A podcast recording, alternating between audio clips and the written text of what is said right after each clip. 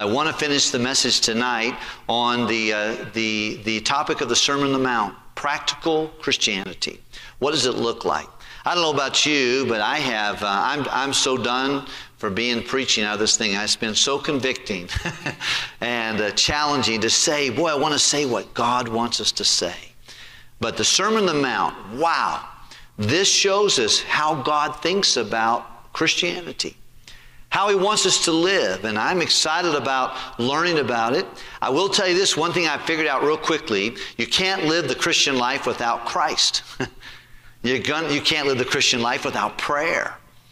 I think it's interesting that prayer keeps popping up in the Sermon on the Mount. Why? Because we need help. Not a one of us, if we think we can do this on our own, we can, you know, live the golden rule in our own ability. Not possible. We need the Lord Jesus Christ. We can do what we ought to do without, without Him. We must have Him. But Jesus is speaking to His disciples, He's speaking to saved people.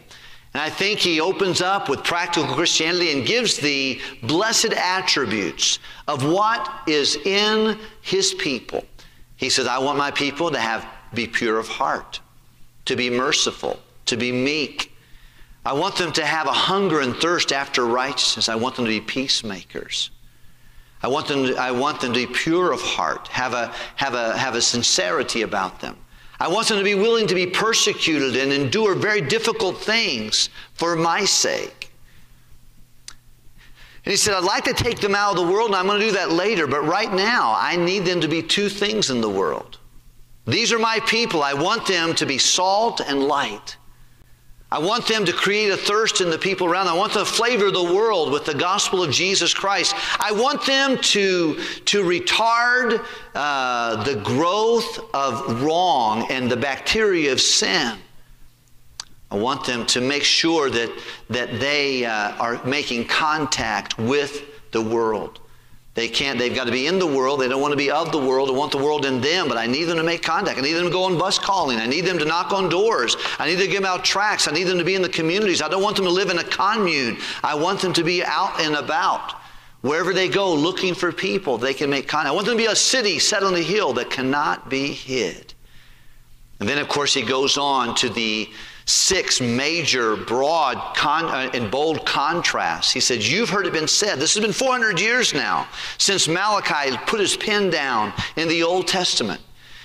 And most of the people don't read Hebrew or Aramaic. They, they just go to, and the priest tells them what they're going to say. And the, and the people that are certainly the more spiritual people are known to be spiritual are the Pharisees and scribes. And he tells them, hey, you're going to have to exceed the righteous the Pharisees, and scribes. And they're like, what? How in the world can we do that? And he said, well, you've heard it been said, thou shalt not kill. But I'm telling you, you got to make sure your relationships go deeper than the letter of the law. You think, oh, I didn't kill anybody, so I'm okay. No. He said, if you go around calling your friends airheads or raca, or you want to go, you want to, you want to, you want to talk down to someone, or say you hate your brother, you've committed murder already in your heart. He says, if you're going to touch this, if you're going to be salt and light, number one, you need to make sure your relationships are right. Number two, you need to make sure your morality is right. You've heard it been said, thou shalt not commit adultery. You're thinking about the act. I'm thinking about what's going on behind your eyeballs and between your ears. He says, if a man looks on a woman to lust after him, he's committed adultery in his heart. God's digging deeper into the furrows of a man's spirit and soul and challenge them. He says, You'll never be the Christian you ought to be if your relationships are not pure. And if you have a problem with someone, go to them. Agree with your adversary while on the way with them. He said, if you're going to make an impact and going to be salt and light, you got to get your relationships right. You need to get your morality right. You need to get your marriages right. And he gives his, his, his vote that God uh, doesn't want marriages to be severed. He wants them to be worked out. That's where the greatest glory of God comes from, is when a marriage decides to stay together. And they want to just talk about, well, I, I got divorced, but I gave him the bill of divorcement. He said, forget that. That's not what God wanted. He wants you to love and, and, and give a little bit more, love a little bit more. And of course, he says about honesty. You got to be honest. Be truthful with your words. Be truthful in your truthful in your behavior. Pay your bills on time. If you can't pay them on time, go talk to your creditor and tell them what the problem is and give them what you can. Be honest in the world. Then he tells them you're going to have to learn if you get smote on the one side, turn the other side. You, teaching us, we've got to give a little bit more. We've got to take a little bit more, excuse me. He says, if somebody takes your coat, well, give him your cloak, cloak, give him your coat also. He said, you might need to give a little bit more. So you might need to love a little bit more. And of course, all of this is just heavy. These are not natural things. They're not easy things for us to do, in our, and you can't do it in your own flesh. But he's saying, this is what my, these are the attributes of my people. This is the impact and the influence of my people. These are the illustrations that people are going to see. They can't see the heart, but they can see morality. They can see how I handle relations. They can see marriage. They can see honesty. They can see grace in our hearts and lives of, of giving and going farther and giving more and taking more and loving more. Said, You've heard it said, Thou shalt love uh, your neighbor. I'm telling you, love your enemy. So you got to put love on steroids and demonstrate that because the people can't deny a life that's lived right.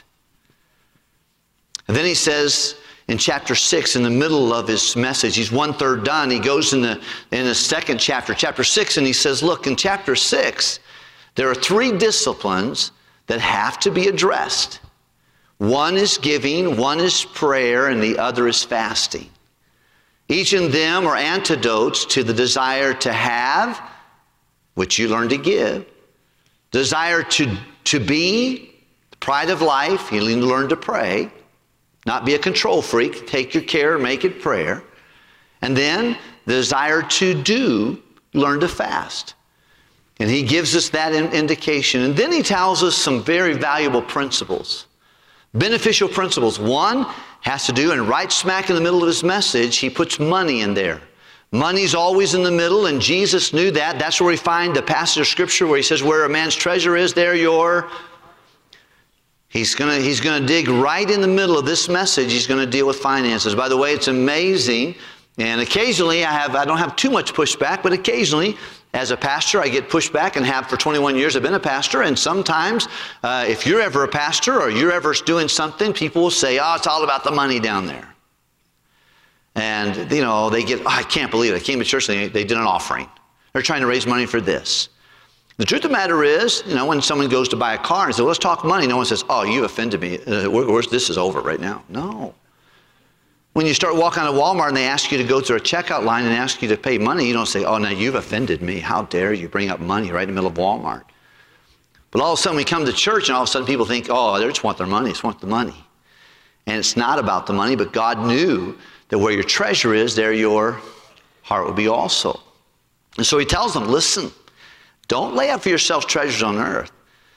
Because everything on earth will corrode, it will be consumed with fire, it will be corrupted, or it will be captured. It'll be stolen. So, put it in something better than the FDIC can improve and insecure. Put it in heaven. And when you put it in heaven, you're going to find that your mind will be thinking about heaven. Your will will be thinking about heaven. Your motivation will be heavenly and not, and not earthly. And so he tells them, make heavenly investments. That's why every one of us ought to, ought to be concerned. People say, you know, I don't care about a mansion. I don't care about where I'm at. I just want to get there. Mm. If you knew what God knew about heaven, you wouldn't say that. Because he lives there. And he tells you, you better send some money up here. You better get busy down there. You don't just want to get into heaven with fire insurance. You want to do something. There is no reward for well done, thou good and faithful spectator. Just looking around and watching the world go by and say, oh, our church is doing a lot of things. What are you doing? What am I doing? Oh, I'm glad to see souls saved. Am I giving the gospel to people? Had the joy to ride a bus this afternoon. Linda and Lacey and I jumped on the bus after church and drove and dropped off, uh, helped help the captain and the driver drive, drove for a little bit on the bus, and just a blessing. It's a blessing to see where folks are and a blessing to see the situation and, and the growth and the challenges that are going on. And some of you, you've been a long time here. Maybe you ought to just jump on the bus one afternoon and just decide, you know what, I'll eat a bologna sandwich and I'll make my way to Chicago or Northwest Indiana, Chicago Heights or, or uh, Hegewisch or someplace else and say, you know what, let me ride that bus. Let me, let me know, let me feel again. And if you did it many times, and, and, and, and, and there's a season where you can no longer do that anymore. But I would never have the attitude, I've done that, been there, done that, bought the t shirt, I'm done, I've paid God off, I'm just going to watch the world go by until I go to heaven. Don't do that. Stay busy. What you cannot do with energy, do with urgency. Stay busy about find something you can do. All of us. You got an opportunity to go visit someone, visit someone. God puts in your heart someone to pray for, pray for them. Got someone put someone in your heart to do something for, do something for them. Love them. Do your, do your giving while you're living so you're knowing where it's going. Stay busy about the work of the Lord. He tells them, listen, keep making eternal investment, but then also eradicate worry. He says throughout that rest of chapter 6, he said, take no thought.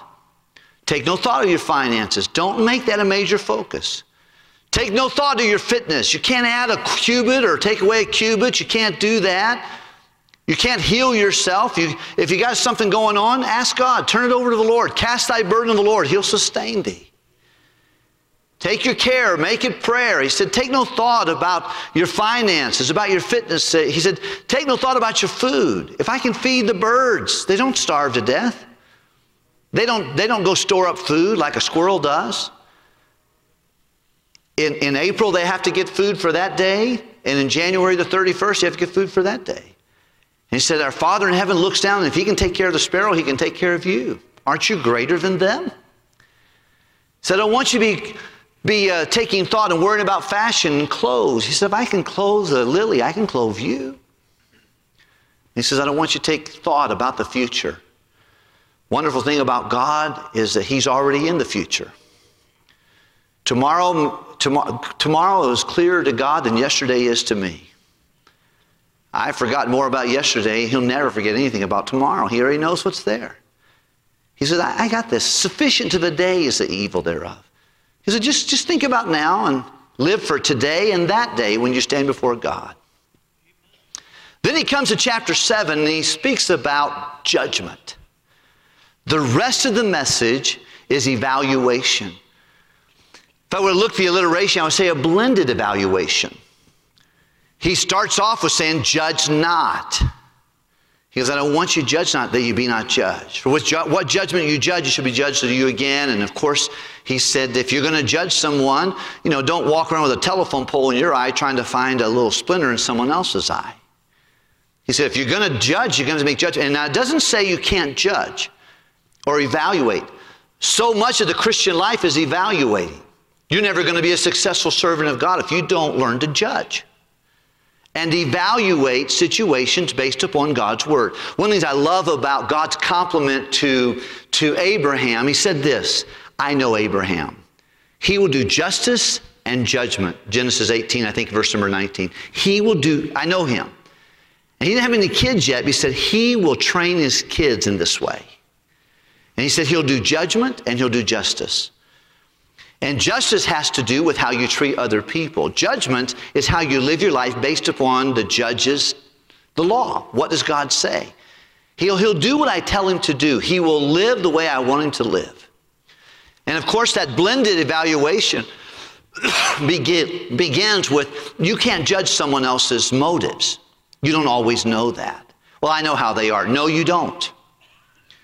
You don't always know everybody. You need to be very careful. The Bible tells in Romans, to his own master, let him stand or fall. You know, many of us, we stay up at night and think of crazy ways how we can fix everybody else's problem. You can't do it. You're off your rug if you try. The Bible says, vengeance is mine. I will pay. If someone needs to get their wagon fixed, God can do it. He doesn't need my help or your help. He tells us to, to, to judge, don't judge one another, but if you do, or if you're going to help somebody, make sure you don't have the telephone pole in your own life.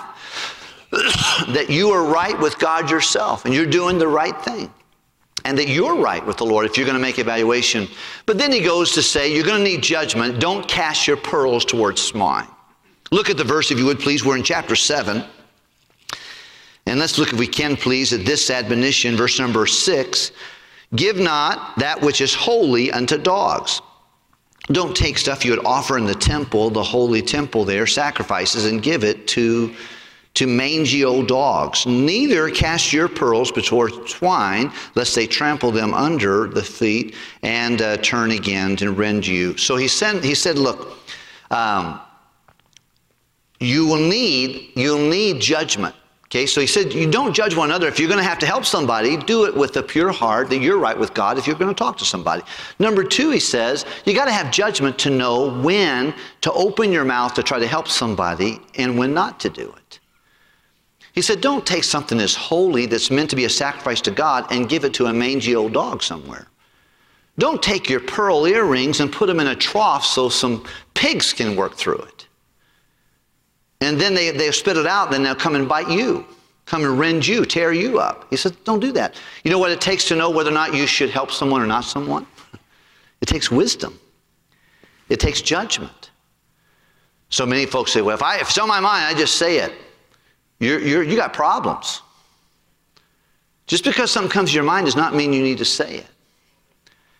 I think one of the most important things about relational things and leadership is knowing when to offer some advice and when to keep your mouth shut.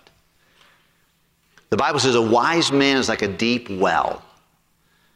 He doesn't just come and just, just blow it all over you. You got to kind of get down in there and get it out of them. You ever talk to someone, and I can think of several men in my life. I, don't, I shouldn't probably say anyone's name. But there's several men and boy, do they have a boatload of knowledge. But if you take them out to dinner or you try to talk to them, they don't just like blah. They don't just empty on the whole load on you. They'll just answer your question. They'll just say, you know, that's a good question. Let me think about that. Now, as we think about that, I think maybe the Lord tells us this right here. And boy, what you're saying, you're like, oh, I, I can't write fast enough. what did you say? That was really good. But he says, you got to be have wisdom and know when to offer advice, when to not. And of course, the book of Proverbs tells us, you know, speak not in the ears of a fool. He'll despise the wisdom of your words. Sometimes it's just not a time to do that. You know what you have to, you have to know? What you have to have to know when to do it, when not to do it? Judgment. And then he gives us a, uh, the concept of prayer. He said, here's where he said, ask, and it shall be given you. Seek, you'll find. Knock, and it shall be opened to you. He's just saying, look, you need prayer to help you make good decisions.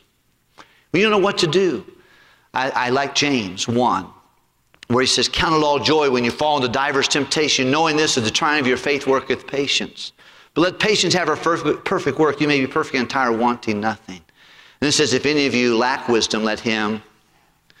See, the thing we need in problems and challenges, we need wisdom. How is wisdom obtained according to that verse? through prayer. When you have a problem, the first thing you ought to do is praise God for what He's doing in the problem. Number two, pray for wisdom in the problem. Number three, persevere through the problem. Blessed is the man that endureth temptation.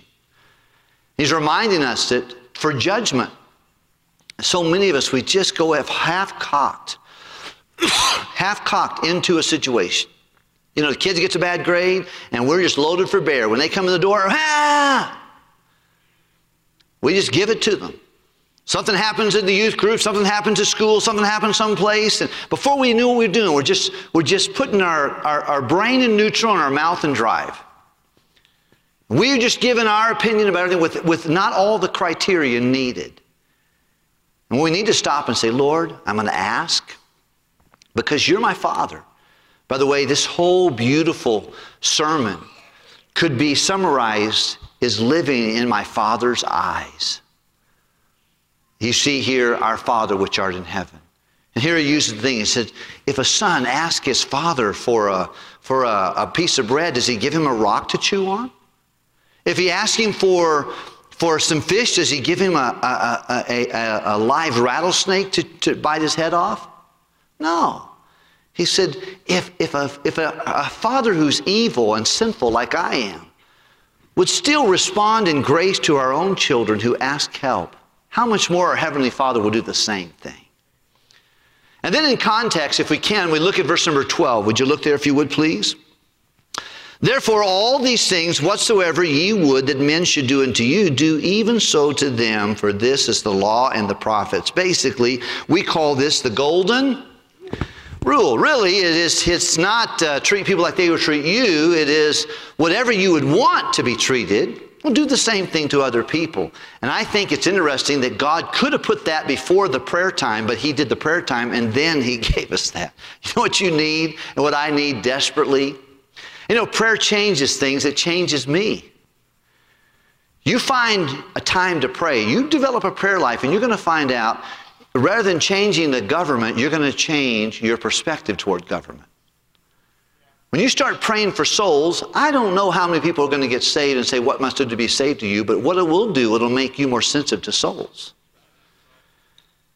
You start praying for your neighbors to get saved. When you see them, you're not so much concerned if they got a new Corvette or they got some new fence up. You're concerned, is this my opportunity to talk to them? Is this an opportunity? You know why? Prayer fuels all of that. And to treat people the way you would prefer to be treated, you're going to have to have really spiritual and little prayer, little power. Much prayer, much power. Well, we're in chapter 7, verse number 13. And I want to share with you, I think, as we conclude, we see several now tests. And the big challenges is are we going to take the broad road or the narrow road? Are we going to go with the majority or are we going to go with the narrow path? Here's where Jesus, I think, draws the line. And he tests us because we're at a gate, all of us, after Jesus preaches the message, he comes in with application. I appreciate whenever someone preaches to me and then tells me, now, what are you going to do with it? I don't always like it, but I need that. And Jesus didn't just preach to impress, he preached to convict and to bring us to a place of what are we going to do with this?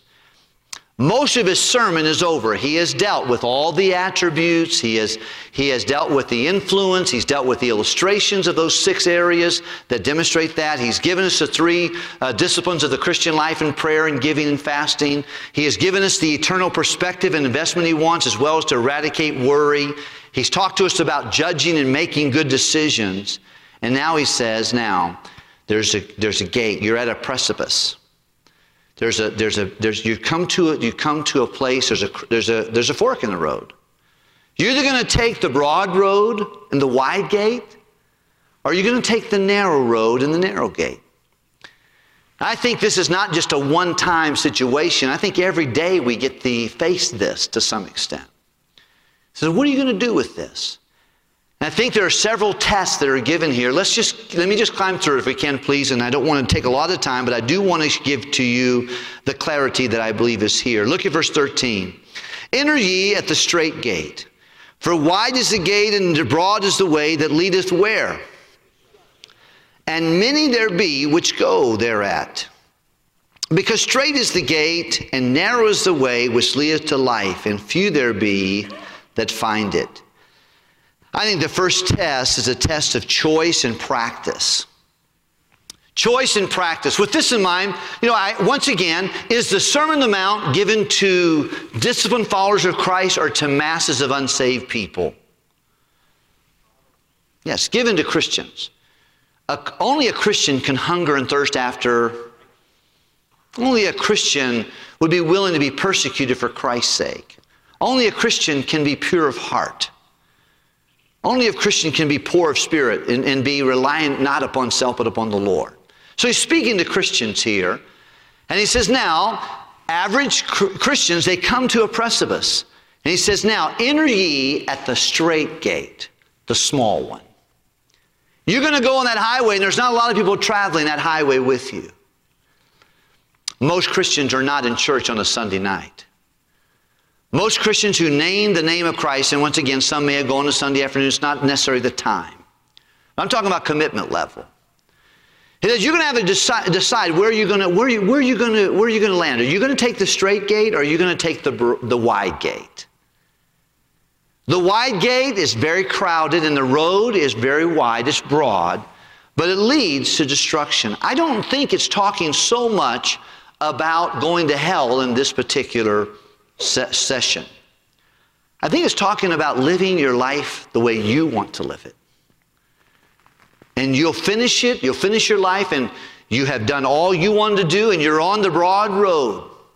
You're cheering to the same cheers, you're going to the same places, you're doing, you got the same mentality that we're not transformed by the renewing of our mind. We got, we just, we just, there's no difference in the holy and the profane. We talk like the world, we entertain ourselves with the world. We're on the broad road. Or are you going to take the small gate and the narrow way? He's, he's giving you a choice. And I think it's a test of choice and a test of practice. Now, once again, God's going to love us because He loves us. We're not talking about the love of Christ here. We're talking about we're talking about what, what road you're going to take. And I think this is what Jesus is telling us. I already told you about the attributes. I've already told you about the impact I want you to have. I've told you about the illustrations. I've told you about the disciplines. I've told you about the eternal and the eradicating that. And I've told you about judging. Now let me ask you, where are you going to stand here? What road are you going to take? Every teenager, you got to take a road. Every man up here in the, in the, in the better roads, you got to take a decision. Beautiful ladies over here in the, in the better roads, you got to make a decision. Grandparents, you're making a decision. And listen, no response is still a response. So I know how to make a decision. No, you made a decision. And so many of us, we have to decide, what am I going to do with my life? Is it your life anyway? But to find out what is God. It doesn't matter if your time or effort, and everybody has a ceiling of commitment. I don't know where yours is, but the deeper your love, the higher your ceiling is. These are things he says, look, I, I want to give you the test of choice. I think one thing God has made stronger than His will, and that's yours. If you really want to do something, He said, I'll, I'll give you your desires. I'll give, give, you, give, you, give you what you want. And I'll give leanness to your soul, misery and frustration. Been listening and watching, and, and, and all of us, if you just open your eyes, and young people, before you decide what, you what road you're going to take, you want you have enough sense to look at people on the broad road. Hey, look at their Facebook, look at their Instagrams, look at, look at all the things they're showing there. See them in the bars and see them with the drinks and see them with all, the, all their friends. See their cursing and all that stuff. And, and just ask yourself, is that where I want to be? That's where the world is. Is I want to take that broad road? Would to God we had somebody here would say, you know what, I'm taking the, I'm taking the, the straight gate. I'm taking the narrow road. I want to please, I'm just not wanting to appease God, I want to please Him. What would be best for God? What would be best? And by the way, whatever's best for God will be best for you. God leaves the best for those who leave the choice up to Him.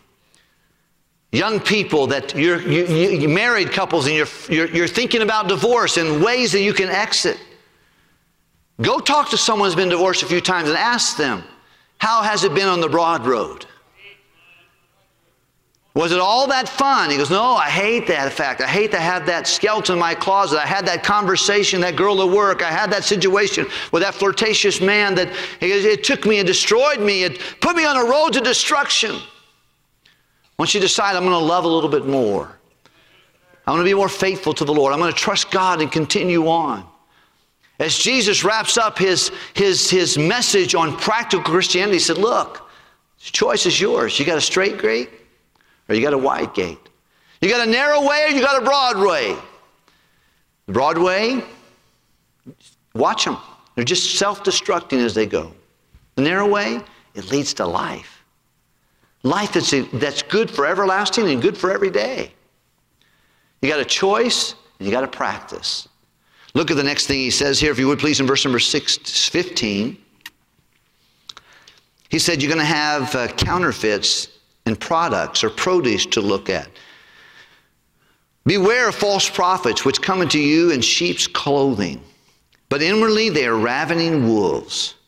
Ye shall know them by their fruits, the produce of their life. What, what is their product? Do men gather grapes of thorns and figs of thistles? Even so, every good tree bringeth forth good fruit, but the corrupt tree bringeth forth evil fruit. A good tree cannot bring forth evil fruit, neither can a corrupt tree bring forth good fruit.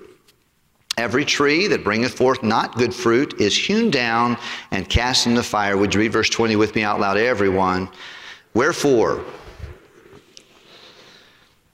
I think at every time that you have a precipice to decide, straight gate or a wide gate, you have false prophets standing there that look good, that sound smooth, but they're not from the Lord. He said, You better beware when you're making a decision how you're going to take your future.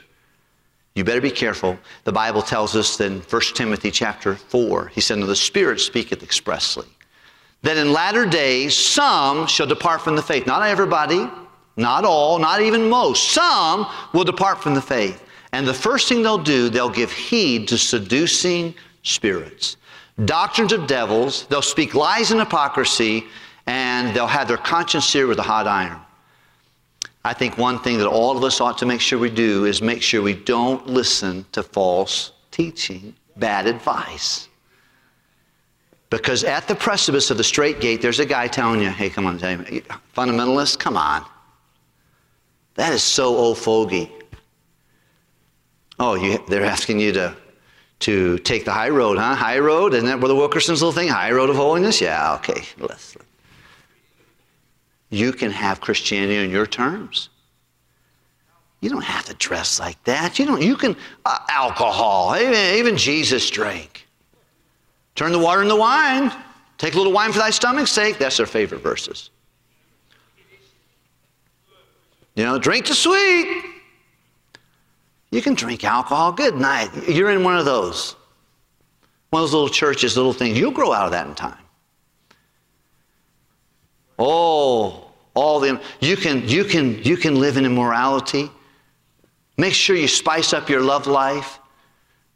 Come on, there's nothing wrong with being bisexual, nothing wrong with being homosexual. There's nothing wrong with that. That's just, a, you know, get the 20, 2021, brother.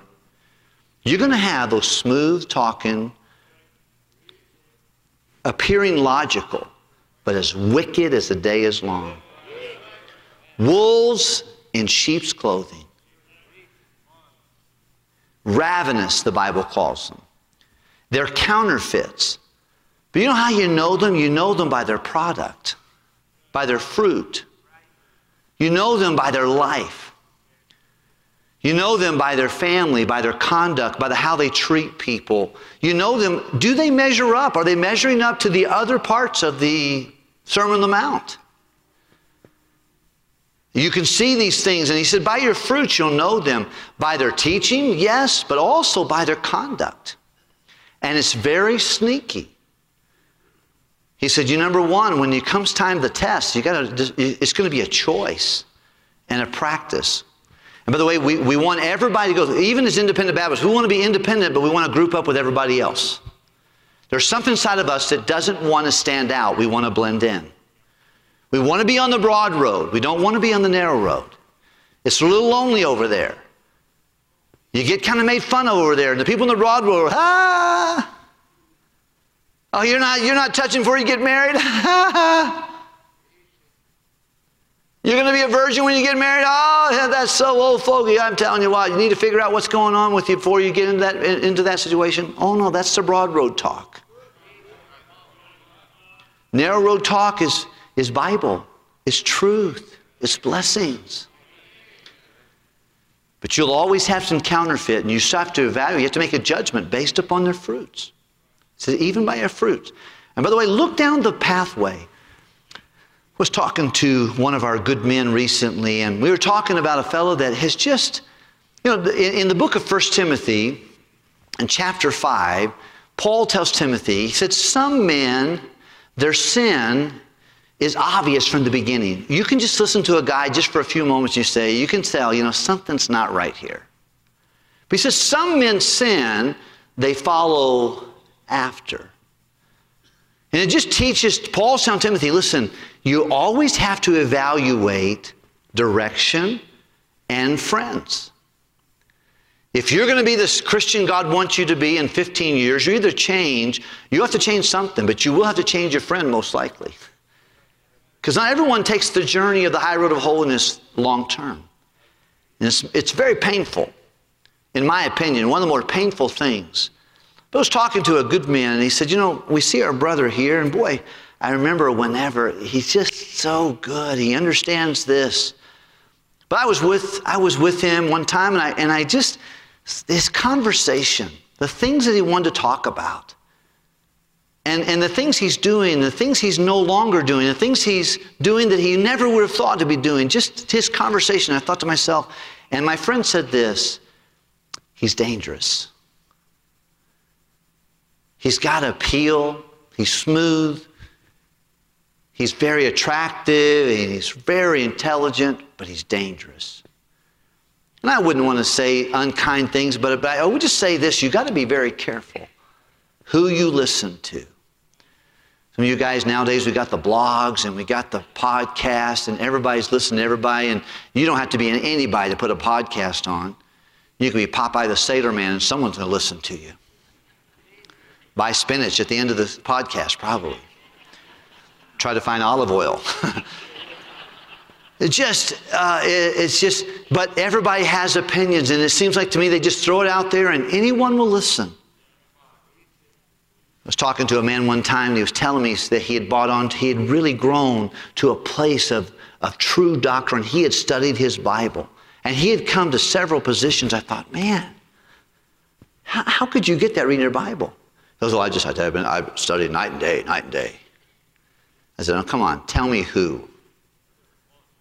He goes, no, nobody. I've just been reading the Bible, studying hard, going through the scriptures. Okay, come on. Who?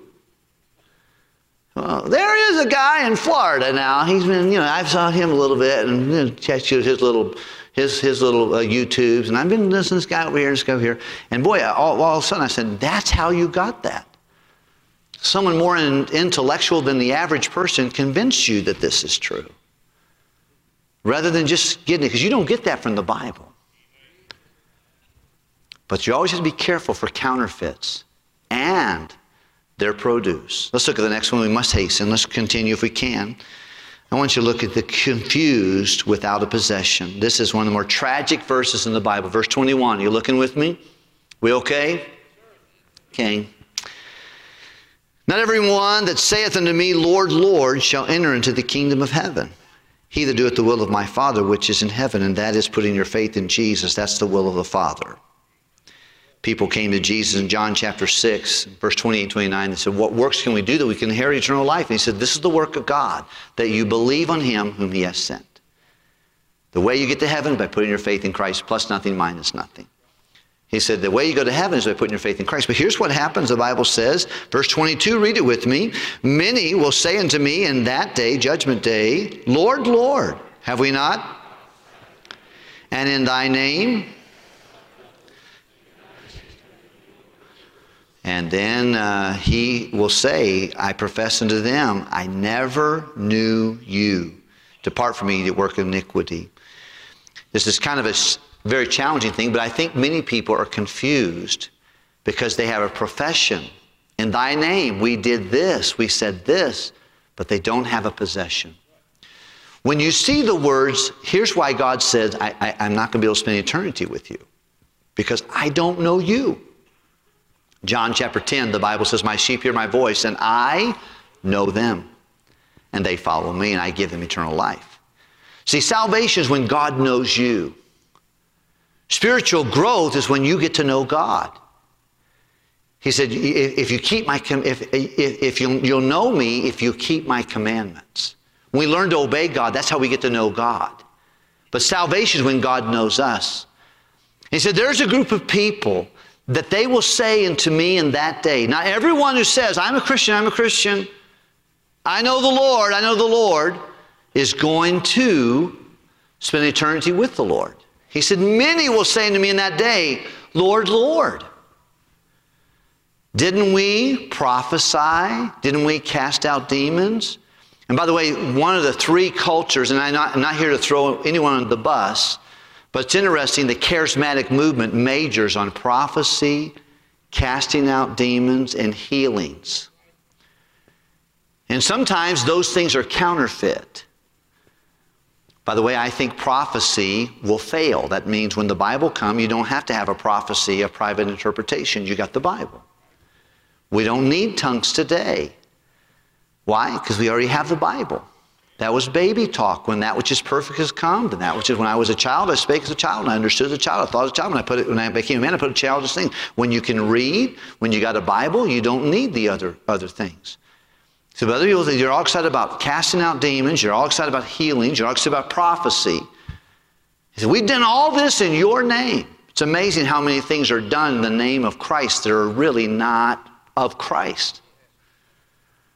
And once again, I'm not, please do not walk out of here or watch this on the internet and find, think that I'm saying that every uh, charismatic person is not saved. But I do think it's kind of interesting that those are the things that they major on. But then I see here he says, Depart from me, I don't know you. And a good question. Listen, young people, older folks, make sure God knows you how tragic it would be for anyone from First Baptist Church to stand in that line at the great white throne judgment and God say, I'm sorry. You say, no, come on, I, I, worked a bus route. I played in the orchestra. I was an usher. I went soul winning. I taught a Sunday school class. And then God look at you and say, you know, I'm sorry. You know me? I don't know you. We've never had that that born again experience, who never came to a place where I knew you. And I'm not here to scare anybody. I'm just telling you, you know, and God knows if He knows you. If you're not sure about that, get it settled. And I don't care if it's right here in this service or 1 o'clock in the morning or if it's in the middle of the week or whatever, just deal with it.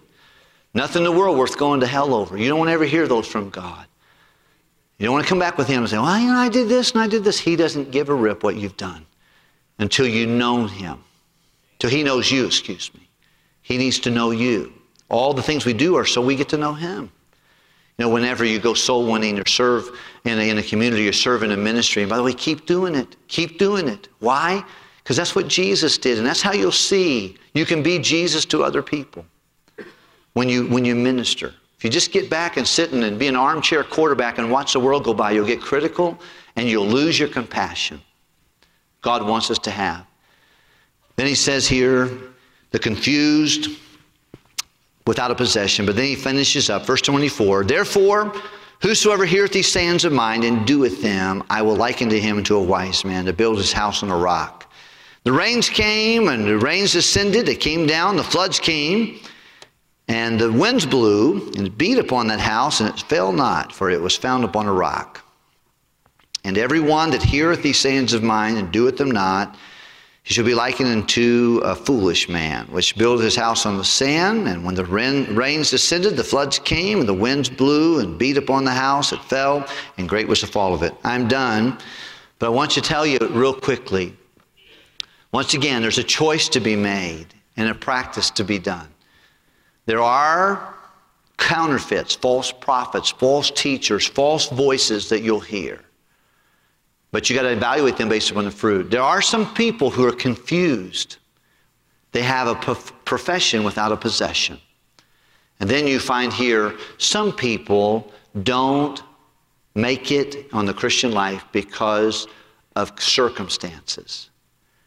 Circumstances that they, have in their life and uh, protection. And he says, look, if you're gonna, if you're gonna, you're gonna have a storm come. A lot of people who used to sit in churches who no longer sit in churches because God took their child. Their kid hasn't come back to Jesus, and they've been praying for years, and he still hasn't come back to Jesus. Someone offended them in the Sunday school. Someone hurt their feelings. A wind came by, rains descended, floods came. And you see the, the wind, the rain, it affects the roof of the house.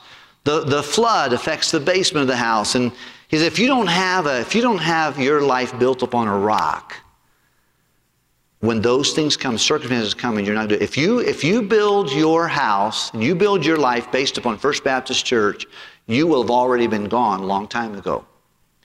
I met with our visitors today. 134 years ago, our church started.